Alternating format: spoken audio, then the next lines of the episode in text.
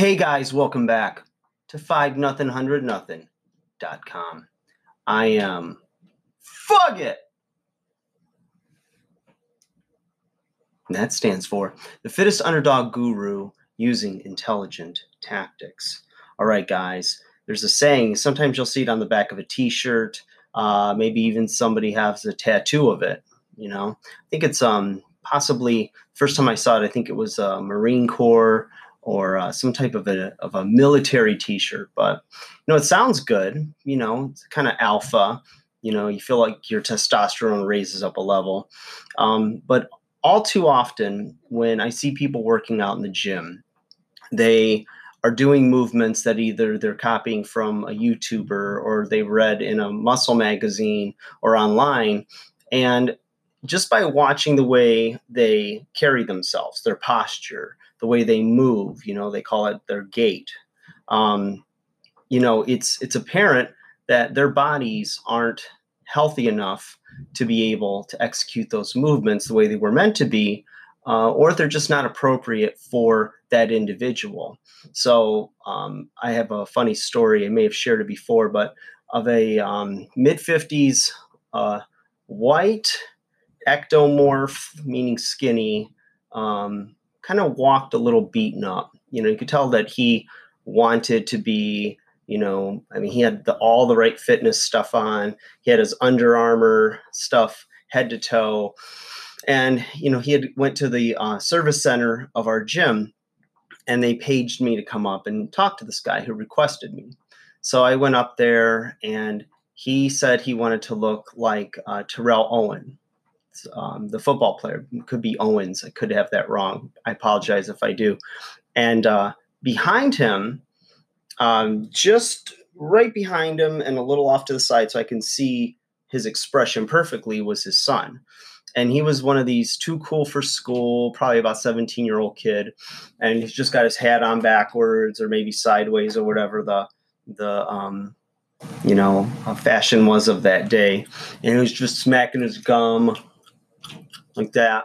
And the dad looks at me and he goes, um, Yeah, I want to get fit. You know, I want to really get bulked up and buff. And his kid's just like, and I said, Okay. I said, Well, like, what are some of your specific goals? And he goes, I want to look like Terrell Owen. And his kid's like this. I just looked at his dad like, You must be out of your mind. And it was very funny because, you know, um, the guy definitely didn't realize that that ship had passed him by. Number one, he wasn't born with the same type of athletic, amazing genetics that a professional NFL football player has in the first place, uh, nor was he um, in his early 20s or mid 20s, whatever Terrell Owens was at the time. But, you know, he's in his 50s, maybe mid 50s, and, you know, uh, a desk jockey, auto exec, white collar guy. And it's interesting because I did end up training this guy, and he's a fantastic guy, very nice, uh, very hardworking. But the problem was he kept getting in his own way, and you know maybe the way he climbed the ladder, you know, in the corporate world was maybe the approach he thought he was going to take, um, uninhibited, unhinged in the fitness world. So I wondered over and over why he even hired me because every time I gave him direction, it would try to get him healthier Let's work on your mobility. Let's work on your shoulder mobility. Let's work on your thoracic spine mobility. Let's get those hips healthy. Let's make sure that, you know, your knees are healthy, this and that. He just kind of shrugged it off and wanted to go and do heavy weights that he had read about. And it was interesting because like some trainers would be completely turned off by that and say, you know, what a jerk, you know, you don't, you know, like they feel like it's a blow to their ego. Like what am I here for if you're just going to do your own routine? But I stuck by this guy uh, and I tried to guide him in the right direction and gave him the hard truth. I didn't, you know, I wasn't a yes man with him or anything, but I also didn't want to bruise his ego or, you know, outright tell him, look, you're an idiot. You can't do this. But what I told him was, look, we got to do this, we got to do that. And he wouldn't do it. So you know, I'd work with him and eventually, like it, during our workouts, he would do what I said reluctantly. But then on the off days, he was doing everything I told him not to do. So the next day, like let's say I worked out with him Monday, Wednesday, Friday, it'd be a Tuesday and Thursday. He'd be in the gym doing all the exercise I asked him not to do because we were building a program. We were building his body from the ground up and getting him healthy enough to do either variations of those lifts or to outright do those lifts in the future. And he'd come back in uh, the next day and, you know, he, oh, my shoulder's killing me today. Or I said, okay, so let's back off on doing any type of shoulder, direct shoulder work. No, no, no, we'll work through it. We'll work through it. You know, his philosophy was, you know, no pain, no gain, or pain is weakness leaving the body.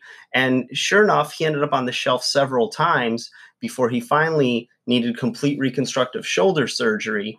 And it was just one of those things where I'm like, I just wish people would listen. You know, I went to school for this stuff. I've been doing this day in and day out for now 21 years, at the time, maybe 12 or 15.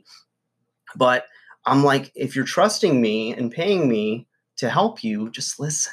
You know, listen to those that have, you know, you're an expert in your field. I don't t- try to talk over you when, um, you know, you're telling me something about, you know, something in his business, whatever it was, right, in the auto industry.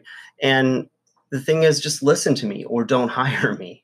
So it always baffled me. But the thing is, is that there's a time to push and learn about the difference between good pain and bad pain. Good pain might be uh, you feel the muscles on fire, right? You're pushing through the threshold. Maybe that last rep you're getting, um, you know the tempo might go slower. You're not able to press it as fast doesn't mean you've hit failure but press through keeping good tight form and pushing the muscles to the next level. There's a difference between that and doing something completely off like trying to do like a clean and snatch or some type of an olympic lift with awful form where you're about to like blow a disc in your spine. It's like wait a minute you got to step back and trust an outside you know trained eye to tell you when something is off and the body doesn't always immediately break down. It may not be one lift, it might be doing the wrong movement several times over the years that leads to finally a pretty, you know, serious injury, God forbid. So just thought I'd share that, guys. But pain is weakness leaving the body, I think, has done a huge injustice to uh, especially the fitness community. But that's my thoughts. And I'm out. Guys, have a good day. Bye.